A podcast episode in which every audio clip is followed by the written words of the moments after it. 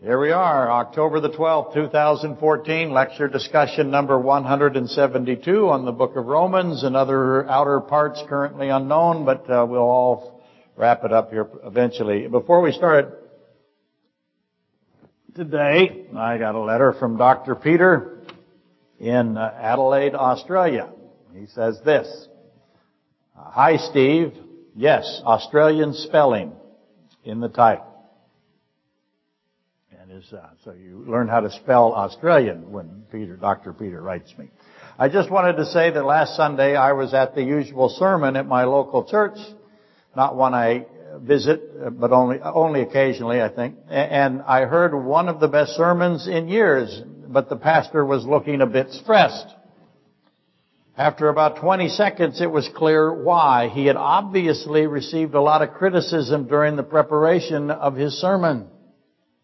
I told him afterwards it was the most God-honoring sermon I had heard in years and that it had to be closer to the truth than anything else I had heard. Because everything else that, I assume that he's talking about this man's presentations, was fluffy and about me. In other words, it, everything was me-centered. If you were here last week, uh, we covered some of that a little bit. Instead of Christ-centered, it is congregationally centered. I said rather obliquely that if God is on every page, the most accurate interpretation must therefore have Him in the center. It was if, as if a light bulb went on. The pastor's face lit up and he gave me the biggest hug I have ever had in years. He left with a bounce in his step. Keep up the good work, Pastor Steve. I'm pleased I don't have the constant griping, etc., that pastors and their assistants have to contend with. And then he says this that you'll have to come up and read afterwards, because I, he, he tells me not to do something that you would find interesting. I don't know if you say that in Alaska, but it's very common to say it in Australia. And Dr. Peter, you know it's not common. I can't get away with saying it uh, over the internet, but thank you uh, very much for your kind words. What he is saying is, is that a pastor uh, began to say that Christ is God. And it was a distressing event for him. And he took tremendous heat for it. And Supper Dave and I, Dave is, as you know, putting a lot of stuff on SermonAudio and having a great deal of fun, and our hate mail is ratcheting up. Here it comes. Because the more people hear uh, that Christ is God, the relationship proportionally in hate mail is directly impacted, and that's uh, that's how it goes. And uh, there's nothing we can do. We talked today earlier today about uh, these are not going to be popular lectures he's putting on. He's putting on Psalm 22, fourth saying on the cross, not going to be well received. We're going to take a, a, a beating for them. Lots of criticism. I alienate literally nine tenths of Christendom with those lectures, and I know it. Just how it is. So it's nice every now and then to hear that somebody in Australia is throwing a rock in the in the at the parade. So uh, good for him. Okay, just wanted to read that because I think you'll find eventually uh, why it fits into today's lecture. Uh, when we ended the October 5th lecture, uh, number 171, we'd finally engaged Matthew 25. Let me put that on the board. Matthew 25, 14 through 30. So finally I got there. That is the, uh, as you know, that is uh, God's parable of the talents, a lesson that is so complex. I know that no one has ever completely solved it. Uh, I have many, many books, as you're aware. I read them uh, all, especially when I get into a subject like this, to see if anybody has uh, have a, a, more complete position. And there never is. Everyone gets a little piece. Good for them, but uh, no one is even close to solving the parable of the talents. Once again, that proves the authorship of Scripture as well as the person of Christ. The depth is so much, so uh, extraordinary that no human being could have written that parable, and that is obvious as you begin to study it. And if I had a dollar, by the way, for every time I have read or heard someone describe Jesus Christ this way, they call him a great teacher. Oh. If I had a dollar for that, Cliffside would, we'd be meeting in five-star hotels. Because we would own a half dozen of them and we'd have a different one every Sunday in a different state and we'd be able to transport the congregation here. Which would be fun. But you'll hear that a lot. Jesus Christ is a great teacher, they'll say. Jesus Christ is God. Therefore, His omniscience, by definition, then necessitates that He would devise perfect parables. He would have perfect teaching. Being God, He will have purely perfect lessons. Perfect in design, exact for the, for His intended audience. I want to scream and simultaneously retch. Screaming retching.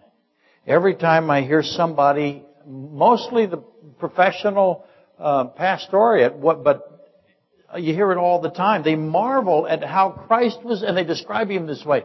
Christ is one of the best teachers in all of history. As if it were surprising. He's the creator of history. History is time, ultimately. He's the one who made time. Of course he can teach. He's pretty good at Scrabble, too. He's, he's the author of language.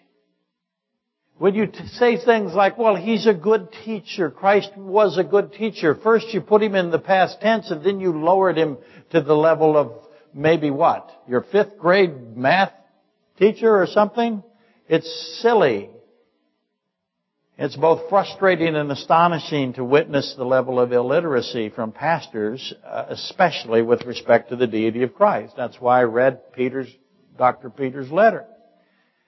The pastor should know this one truth, and that is all doctrine flows from the deity of Christ. If you don't have the deity of Christ correct, or as good as you can possibly, and everybody makes mistakes, makes mistakes, and we all say things that are uh, that are wrong about the deity of Christ. But if you have the deity of Christ completely messed up, all the doctrine flows from that, and everything you think from therefore on will be a mess. And, and when I'm officially judged insane, that will be the cause of it, having to listen to that kind of stuff for as long as I can remember. And I, I'm, I won't be my, I said when I'm officially judged insane. Notice how I put that. It's not official yet, but I know they're working on it. Okay, we need to reread Matthew 25, 14 through 30. Uh, uh, refresh and connect those who uh, missed maybe last week or missed um, these lectures on these subjects before and have no familiarity. So let's go ahead and do it. We'll read it really fast and we'll make uh, uh, some marks on the board here behind me that might be appropriate. So, Matthew 25, 14. Ready? Here we go. For the kingdom of heaven is like a man traveling to a far country. Now, the reason that the kingdom of heaven is in italics is because it's referring back to 25.1. For the kingdom of heaven is like a man traveling to a far country. In other words, the person who uh, tra- transcribed or translated your version uh, thought it was necessary to remind you that the context is uh, verse 25.1. So he put it in italics and added it there for you, or that group did. For the kingdom of heaven is like a man traveling to a far country who called his own slaves and delivered his goods to them. So the emphasis is they're his slaves, he's calling them, and it's his goods. So, and to, to one he gave five talents, to another two, and to another one, to each according to his own ability. And immediately he went on a journey. Then he who had received the five talents went and traded with them and made another five talents. Now who's telling the story? God is telling the story. And likewise, he who had received two gained two more also. But he who had received one went and dug in the ground and hid his Lord's money. After a long time, the Lord of those servants came and settled accounts with them. So he who had received five talents came and brought five other talents saying, Lord, you delivered me to me five talents. Look, I have gained five more besides them. His Lord said to him, well done, good and faithful servant. You were faithful over a few things. I will make you ruler over many things. Enter into the joy of your Lord. And he who had received two talents came and said, Lord, you delivered to me two talents. Look, I have gained two more talents beside them. His Lord said to him, well done, good and faithful servant. You have been faithful over a few things. I will make you ruler over many things. Enter into the joy of your Lord. Then he who had received the one talent came and said, Lord, I knew you to be a hard man, reaping where you have not sown, gathering where you have not scattered seed. And I was afraid and went and hid your talent in the ground. Look, there you have what's yours. But the Lord answered and said to him, you wicked and lazy servant or slave. You knew that I reap where I've not sown and gathered where I've not scattered seed. You knew that? Should be a question mark after seed, by the way. So you ought to have deposited my money with the bankers, and at my coming I would have received back my own with interest. So take the talent from him and give it to him who has ten talents, for to everyone who has more, uh, who has, more will be given, and he will have abundance. But from him who does not have, even what he has will be taken away and cast the unprofitable slave into the outer darkness, into the outer darkness there will be weeping and gnashing of teeth. Okay? There you go. As usual, the accustomed disclaimer applies. And that being that there is no possible way we will definitively reach conclusions, answers on all of the questions present in this parable. There's way too many questions. Hundreds and hundreds and hundreds of them if not thousands and thousands. The, the accustomed disclaimer is applicable to all of God's parables. They're all the same. There's so many questions. A lifetime could be spent on one parable in Scripture. And of course, as well as all of God's Scripture is that way. That's one of the biggest does of all the does. So lower your expectations. But hopefully we'll make a measurable dent. We'll take a run at it head first and we'll hopefully we dent something. But the first thing we'll do is, uh, thanks to Adina, she sent me a thing that said list maker's gonna list. So we're gonna list. It, it is helpful sometimes for you to do this because it's valuable. I, I started at 1A, you'll notice, because I realized I left it out. It's helpful because uh, when you see it all in a spreadsheet type form, you can look at that, at the order of it and notice how important the order is and also see what is emphasized. The kingdom of heaven, that's how we begin. Again, that is uh, 25.1. Now, when I have a kingdom of heaven, what's my first problem? I gotta know which kingdom he's talking about, because how many kingdoms does God reference in the scripture? He has five of them. He has the uh, universal or the eternal kingdom. He has the spiritual kingdom. He has the theocratic kingdom. He has the messianic kingdom. And he has the mystery kingdom. So which one is he talking about here? To help you with those definitions, the universal or the eternal kingdom, that is everything, including time. It is timeless in the sense that it is, the, it is all of everything. The spiritual kingdom is the believers some would call that uh, the church, but the church is actually the mystery kingdom. The theocratic kingdom is the nation of Israel, and the messianic or the millennial kingdom is the thousand year period. So there's five different kingdoms. Which one is he talking about here? Which one is the reference? So you have to start out immediately knowing which kingdom is being discussed. And then he goes on to say, a man comes. He's traveling. And he is coming a long way. So who's the man? It's obvious that is God.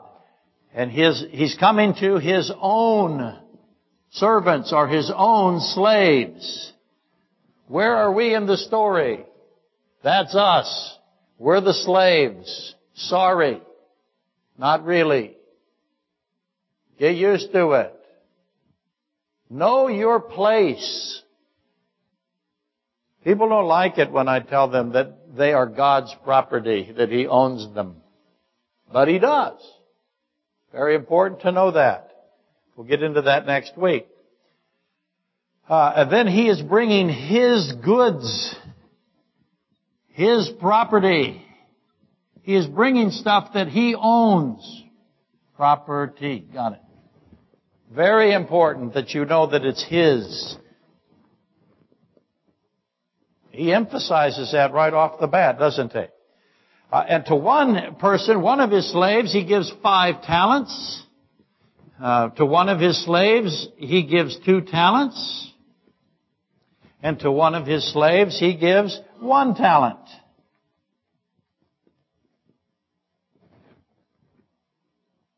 Ask why. And he does it, he says, according to their ability. According to ability.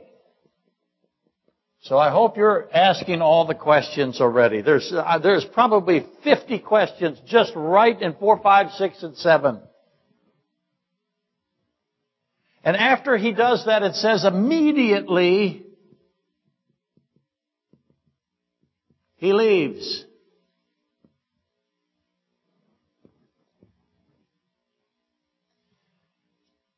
And then this trading occurs.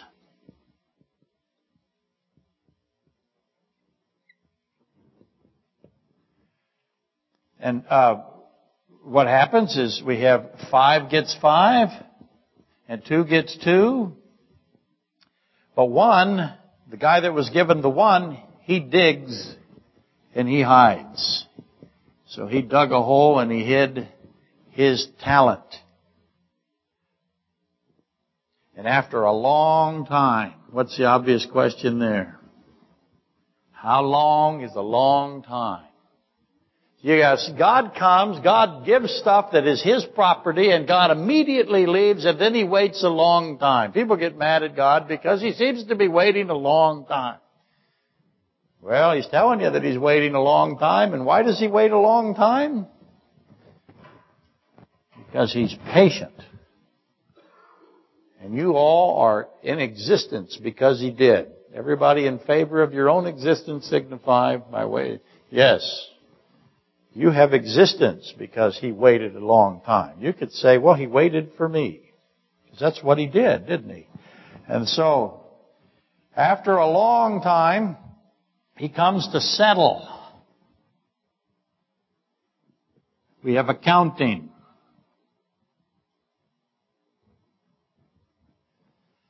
So number 13, and this, uh, and they all come, by the way. Everybody comes. So we have thir- item number 13 for those of you on the internet trying to keep track of what I'm doing here. And the verse says, Lord, you gave me and I have gained. Look.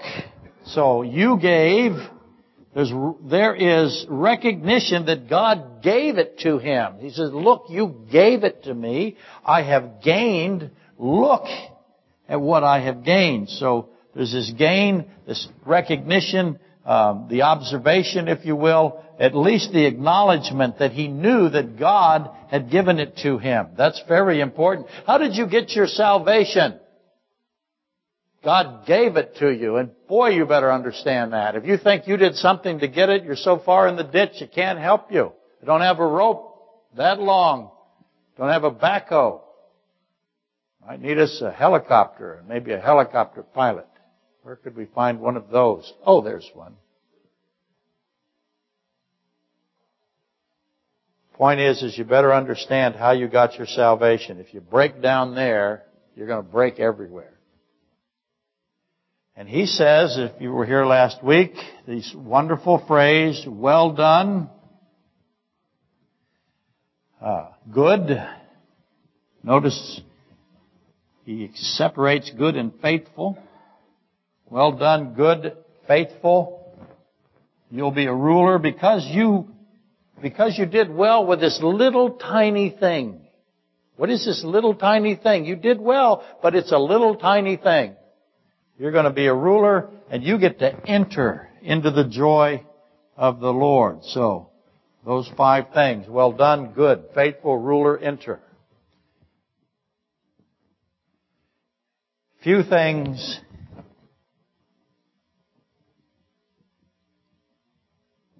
contrasted to many things. So when God looks at what you're doing on this earth, what does He call it? Few things.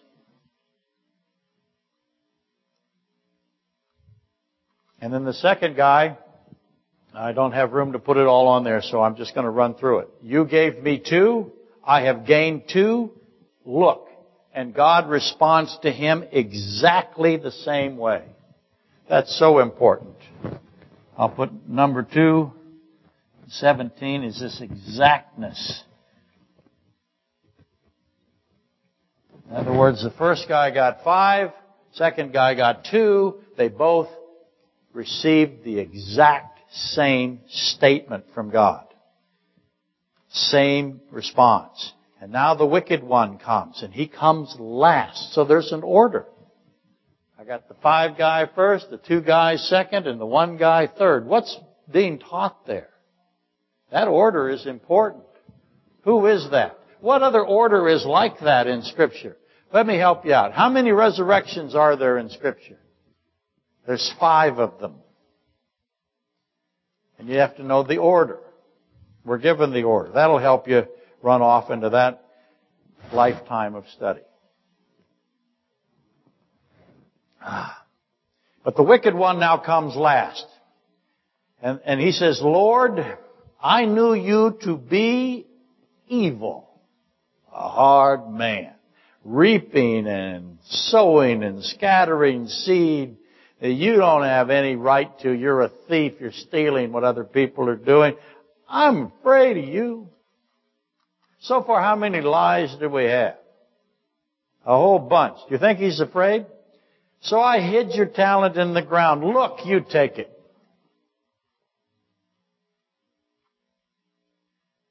What's missing in his statement? Contrast his statement between the others. There is no you gave, is there? You delivered to me five talent. It's not there in the third guy.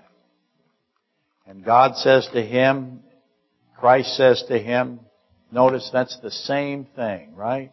Understand that. You wicked, lazy slave, God says. You knew? Did you really know? That I steal and reap and sow and gather and scattered seed that's not mine. Everything that Christ says to there is rhetorical. The no is implied. And then he says to him, you ought to have just given the money to bankers. And that is an amazing thing he says. Take the, my, then the interest issue is brought up, and then take the talent from the one and give it to the five. Who takes the talent, by the way? Who gets involved and does that? Somebody's there that's going to take the talent from him and give it to the five. What's your choices? Could be the two. It could be whomever he came with. And so this principle is stated now at the end. Everyone who has, more will be given from him who does not have even what he has. Now that's interesting. If he doesn't have anything, even what he has, what is the difference? What does that mean will be taken? And the wicked slave is cast into outer darkness in this weeping, gnashing of teeth. Um, furnace of fire when you compare that to Matthew 13:42. Okay, now I have a note to read uh, 25:31 through 34. So let's go back there and do that. Let's go to there and do that. Sorry. When the Son of Man comes, so after that parable comes this. That's my reason for reading it to you. So that you begin to start going on the outside and the inside of these things, on the, on the, uh, what comes before, what comes after. This is what Christ uh, decides as omniscient God what should come after this statement, this parable that he made of the three slaves and the talents. When the Son of Man comes in His glory and all the holy angels with Him, then He will sit on the throne of His glory. All the nations will be gathered before Him and He will separate them one from another as a shepherd divides his sheep from the goats and He will set the sheep on His right hand, but the goats on His left. Then the King will say to those on his right hand, Come, you blessed my Father, inherit, blessed of my Father, inherit the kingdom prepared for you from the foundation of the world. Okay? Almost the same language, isn't it? It's almost like, well done, good faithful ruler, enter into the joy of your Lord. So clearly I have a sheep goat issue now to deal with. Because that tells you when this is all happening the judgment of the sheep and goats. Come you blessed equal, come you blessed is equal to enter into the joy of your Lord. So you see those two side by side. Clearly the parable of the talents has a sheep goat uh, context to it. So that helps you understand when Matthew 25, 14 through 30 are the, if you will, the ten virgins and also the wicked slave, there's more to get to here today. Well, it's a big pile, I know. It helps you understand when it's going to occur. But for today, we're just going to try to remain with the parable itself, and I'll attempt to identify the symbols and phrases as accurately as, as I can. But you need to know that those sheep and goats figure prominently. They loom overhead, for lack of a better way to express it. Okay, last Sunday I asked the easiest questions about this uh, and offered the basic of explanations that you might recall. I hope you do. A talent. What's a talent? A, a talent at the time that God gave this, at the time Christ spoke this, uh, was money. Gold. It was heavy. Weighed a lot. I said last week, by some estimates, it's 6,000 days wages, one talent. So you can figure out that this guy gets 30,000 days wages. That's a lot. And it was thought to be gold. A talent was not and is not singing, uh, dancing, juggling, playing an instrument, or ventriloquism. It is not any of those. And that, unfortunately, is the majority opinion. It, that is not defensible. You read somebody who evaluates this and they have talent as uh, some kind of ability to do a special thing. Uh, that opinion cannot be defended by the text. It's not studied. To the contrary, it is thoughtless and foolish, and thus you can expect to hear and read it everywhere, because that's how it works. But uh, I'm digressing. I have, I've been made well aware of this lately. Uh, I go into ranting idiot mode a lot more than I, I thought. People have told me so recently. So uh, I realize it now. I'm going to try to uh, correct it. No, I'm not. That's not true. Because I have Helga out there now, and I need to maintain Helga expects of me. That's an inside joke from last week. Anyway, it is imperatively, imperative that we correctly identify the meaning, the intendment uh, of the symbol that is represented by the talent, the gold weight, this heavy, heavy weight. He comes, it's His stuff, He gives it to us, and it's heavy, and it's very valuable. We have to figure out what talent is. So I'll go ahead. We have to define that correctly. And we have to define ability because the talent is given based on the ability. What does ability mean in the story or in the parable?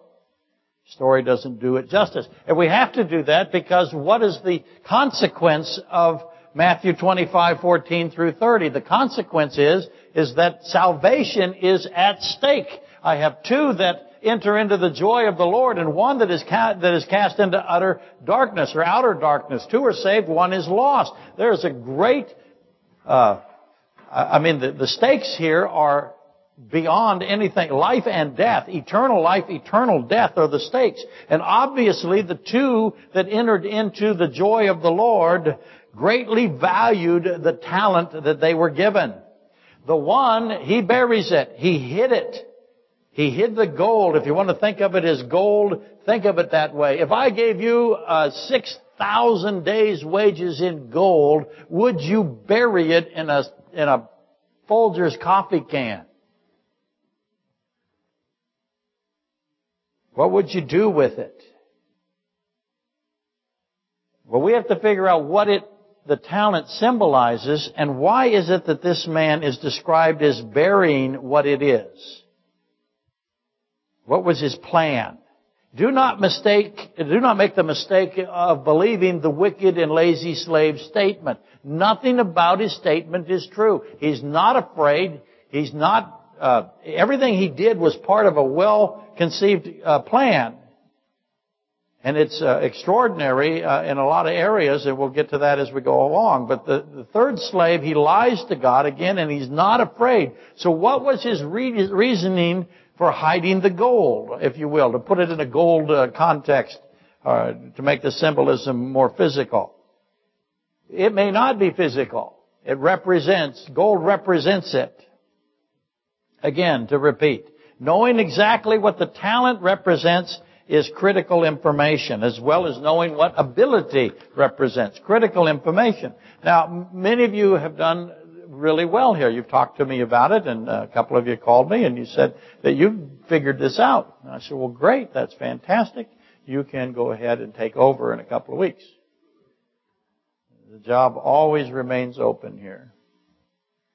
And I'm really thrilled for you. And you did it properly. You began to investigate already um, and look at the parable of the ten virgins, because that's right before the parable of the talents and you wanted to see if the oil of the five virgins and the fact that five did not have oil is the same as the talent. Is the oil and the talent the same thing?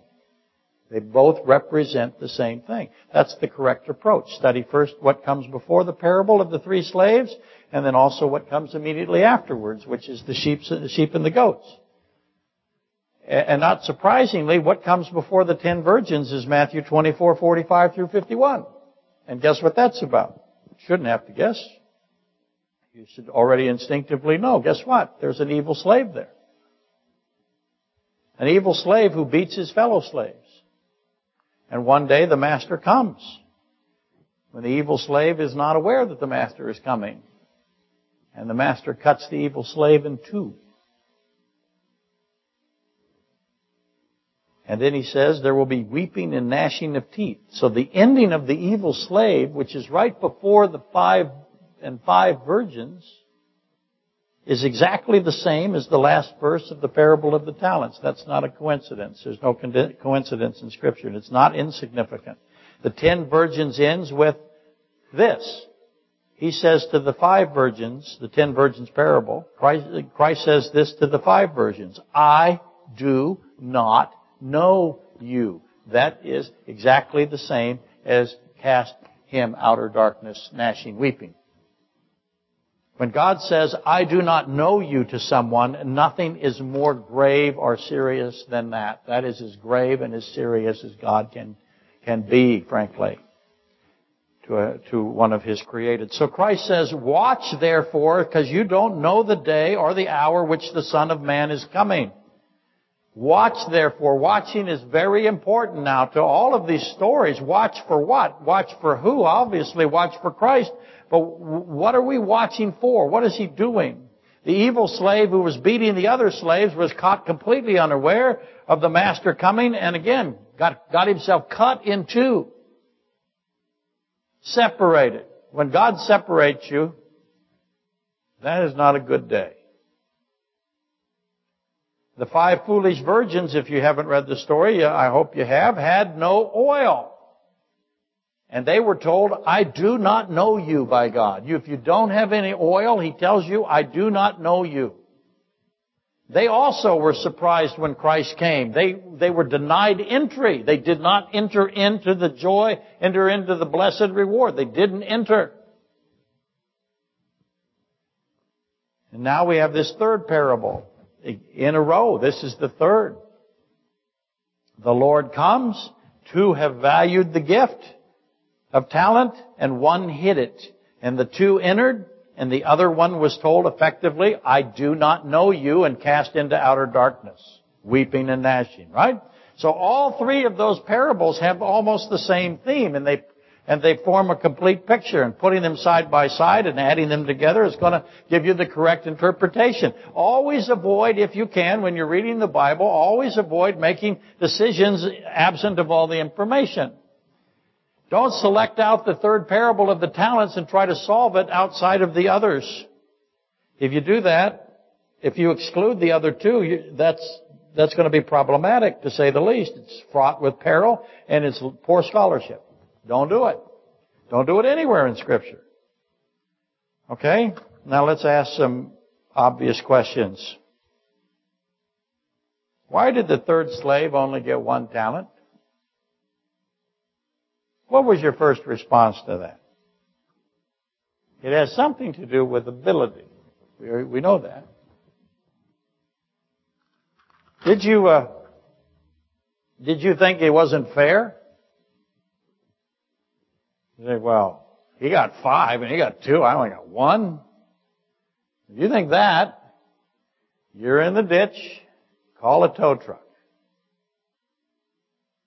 Let me ask another question about the third slave. It's got something to do with ability. Is the, is the third slave, I got a note here. When I taught this in high school, I always asked it this way, and I told myself, don't do it. But I can't stop it now, because all I have, I don't have any short-term memory anymore. All I got is long-term memory, and it always makes me laugh. Because I got in trouble for it all the time, just as I get in trouble doing it now. Is the third slave stupid? Is that why he only got one talent? This is a smart guy. We're going to give him five. This guy's not so bad. This is a dummy. Is that how you read it? Because to the contrary, the third slave is revealed. He says a lot. And what he says is cunning, extraordinarily wicked. It's at a very high level. He's not. He's what? Christ does not call him stupid. What's he call him? Wicked and lazy. Why does he call him that? Why are those two together? But the third slave is, as I said, he has a carefully crafted defense. And he presents this cunning defense without error in the sense he omits nothing. He gets it very precisely correct. So he has studied his defense. Every element of his defense is in the perfect place, the perfect order, and said as well as possible that leads to the question, did he devise it? Is it his own, or did he just simply read it off a card? If, if it's not his own, who wrote it? In fact, I said last Sunday that the third slave is confident that he's outsmarted God, that God cannot answer this defense. There is no answer for what I say to you. He's absolutely confident that he's going to prevail. And if you're confident that God has no answer, then you are saying that God is not outside of time and God is not omniscient. That's what we call in the doctrinal business, oops. Whole big wampum problem for you. God does have an answer. He can't help it by, by his very character and by his characteristics. The point is, though, that the third slave is highly capable. So ability has nothing to do, uh, no relationship to intelligence and no relationship to competence, um, which you'll find is commonly asserted. When you read about this story, that's the ones that you get the most. And talent, by the way, is uh, just to bring it up, is often represented to, to be a symbol for accountability or responsibility. That's the majority view. But that also, I submit, fails to withstand scrutiny. All three of these men are held to account. No one escapes accountability. All three are judged just as everyone is going to stand before the throne of Christ, and all three are given at least one talent, and all three are given time, and all three then stand before Christ. The talent is the property of God. It belongs to Christ. It's given, and it can be hidden. And does that apply to responsibility? Accountability. It seems unlikely to me. I believe that uh, there's more to it than that. And I believe that the key uh, clue to this parable parable is the excuse, if you will, the defense of the man who received the one talent.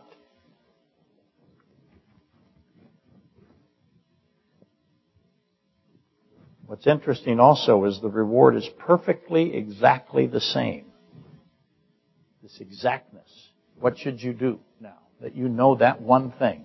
You know that five talents, two talents, same reward. What should you do?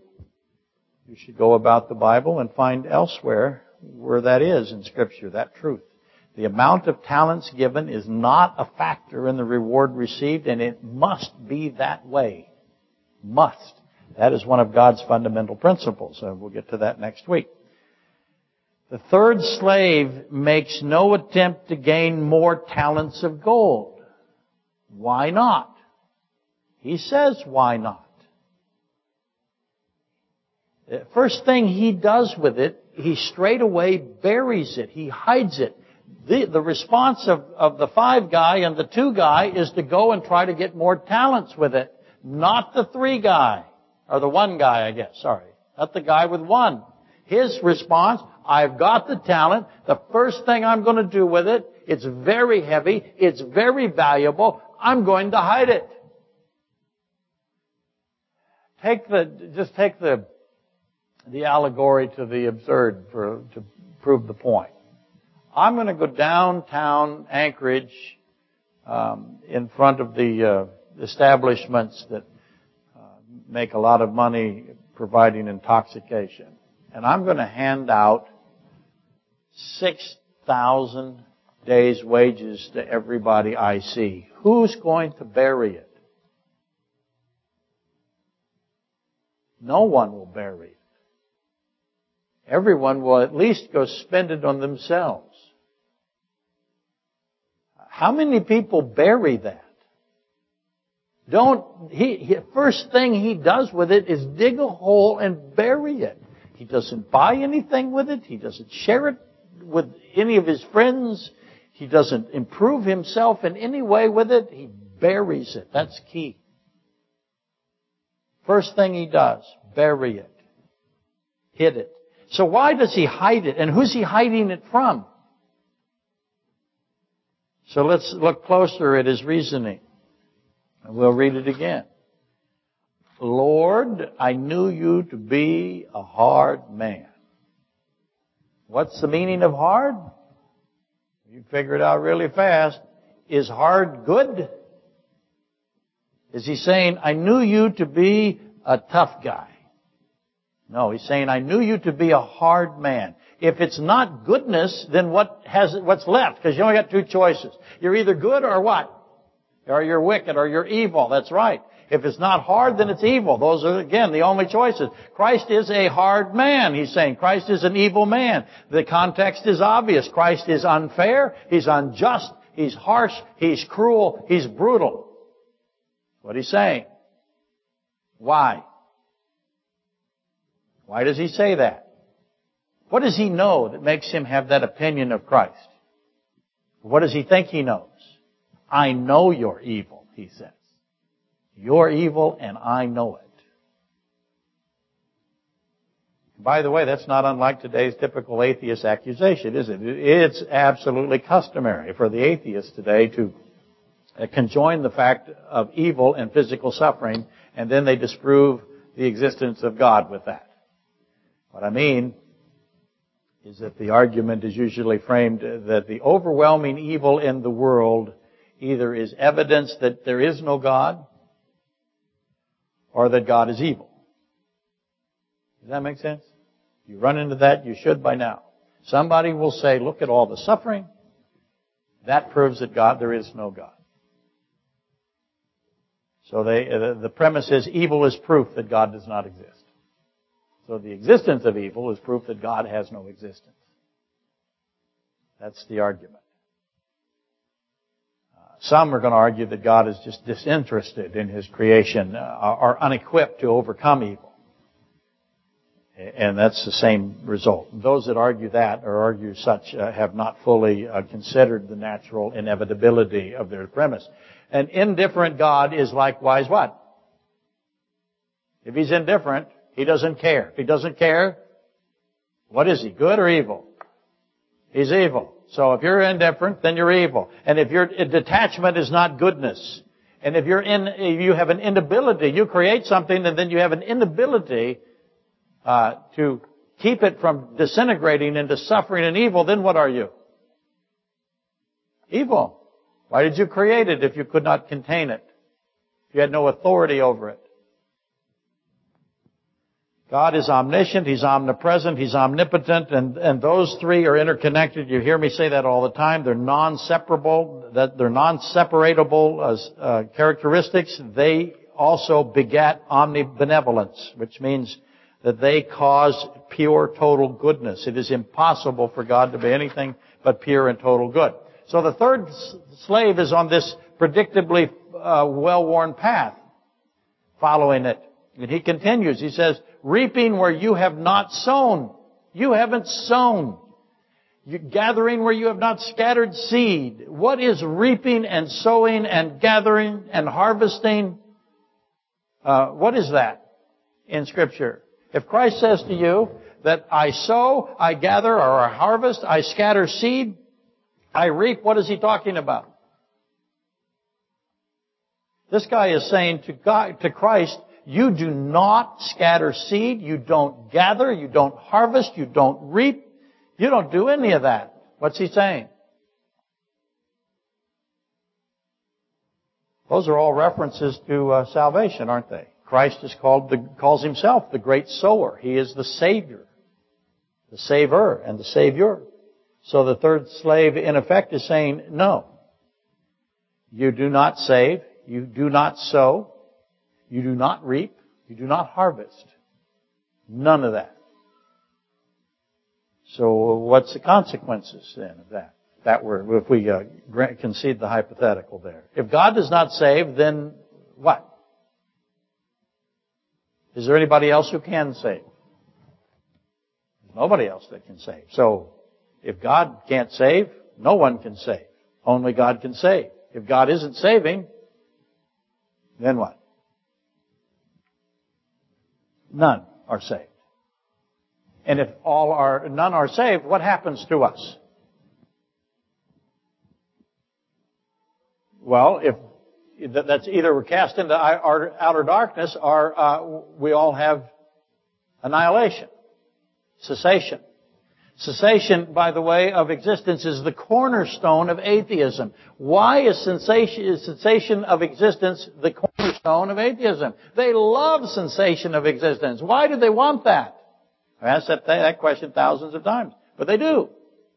And this third slave is saying that you don't save anybody. None are saved. You have a system of salvation by which no one is saved. You don't reap, you don't harvest, you don't sow, you don't gather, you don't do anything.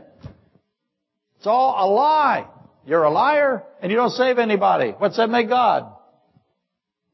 Evil. Saying it right to his face. Atheism today says the same thing. There is no salvation. All there is is annihilation, cessation of existence. Why do they want that?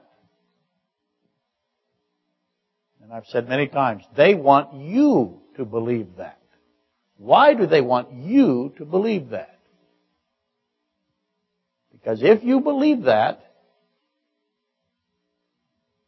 then you are in despair and hopelessness and purposelessness.